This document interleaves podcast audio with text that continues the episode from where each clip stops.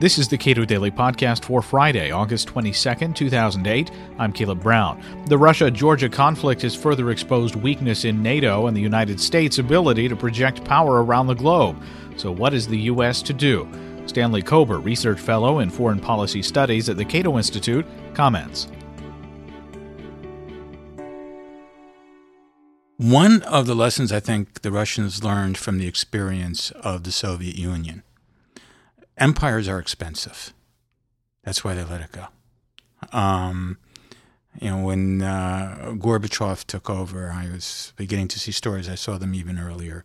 You know, the the cost of the empire. Um, it's just it, it's just bleeding us dry.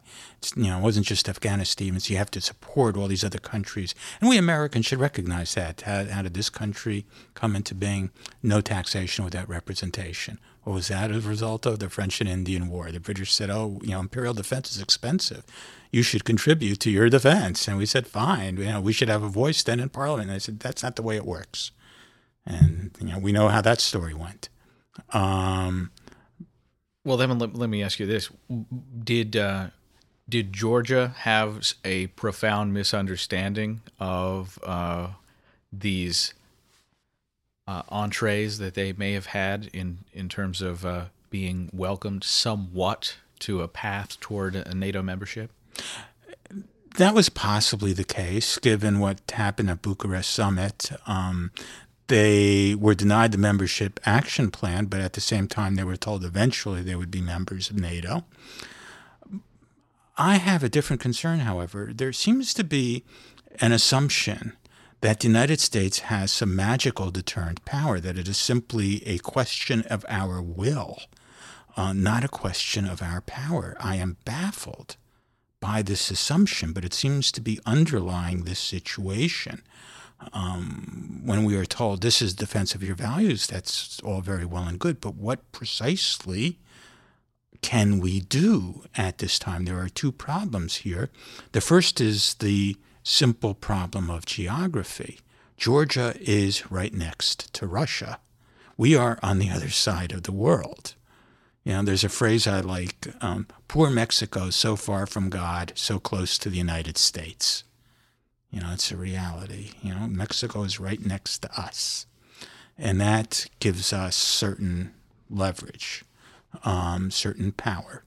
Um, Russia is right next to Georgia. We are on the other side of the world. That is geography that cannot be overcome.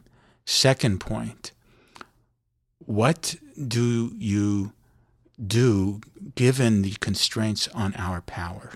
We are running huge budget deficits. Our armed forces already fully committed.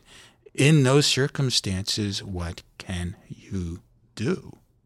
And I don't think that was taken sufficiently into account either. Does the full commitment of NATO right now in various parts of the world, did this essentially present an opportunity for uh, Russia then to begin to uh, add to that strain? While NATO has been expanding power um, in its military ba- uh, efforts, basically using up power, Russia has been steadily building up its power. While the United States has been running huge budget deficits, for example, Ru- uh, Russia has built up the third largest foreign currency reserves in the world. It's extraordinary when you consider where they were 10 years ago. Um, they were safeguarding the public fisc under Putin's rule, and now they have money with they can spend uh, on their defense. They were letting it slide. My sense was they let it slide even in the initial years of Putin's um, rule a little bit because they wanted to build up the finances first. Once they got themselves on a fairly solid footing there. Now you will begin to see more money going into defense. Um, it's a very prudent approach to the management of power. And more partners, presumably, that they and can they deal with. have been cultivating more powers. They have become very close with China.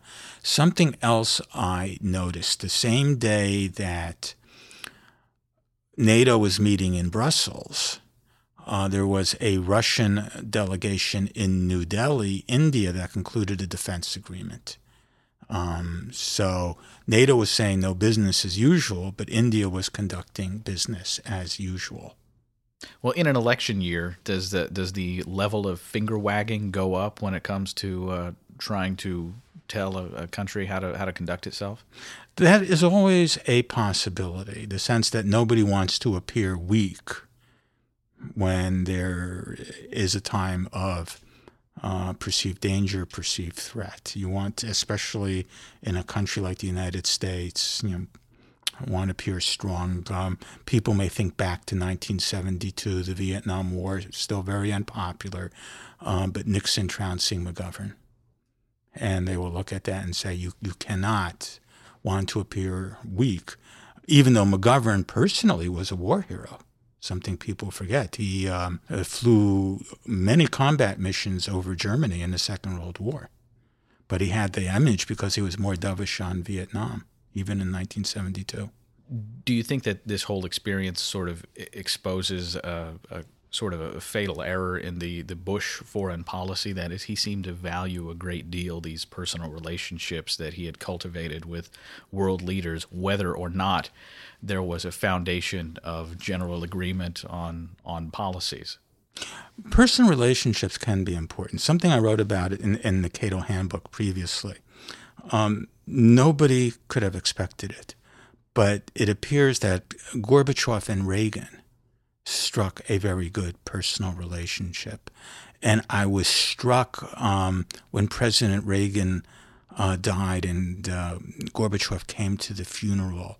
And the words of praise he said, not only about the president, but about his widow, I thought gave an insight into how that totally unexpected personal relationship helped end the Cold War. But wasn't that relationship over and above getting some pretty tense agreements uh, hammered out? That's right.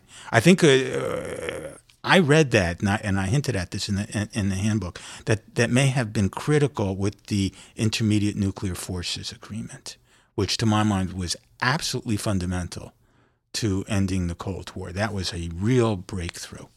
Um, and it appears that uh, some level of trust may have developed there because um, at the time it was an extremely controversial agreement. And actually, one of the concerns I have right now, after we withdrew from the ABM treaty and with what's going on now, there are suggestions out of Russia that they may now um, denounce the INF agreement. And that would really take us back if that were to happen. Uh, but your basic point is correct. It's, it's, there are always going to be underlying issues of state interest and policy.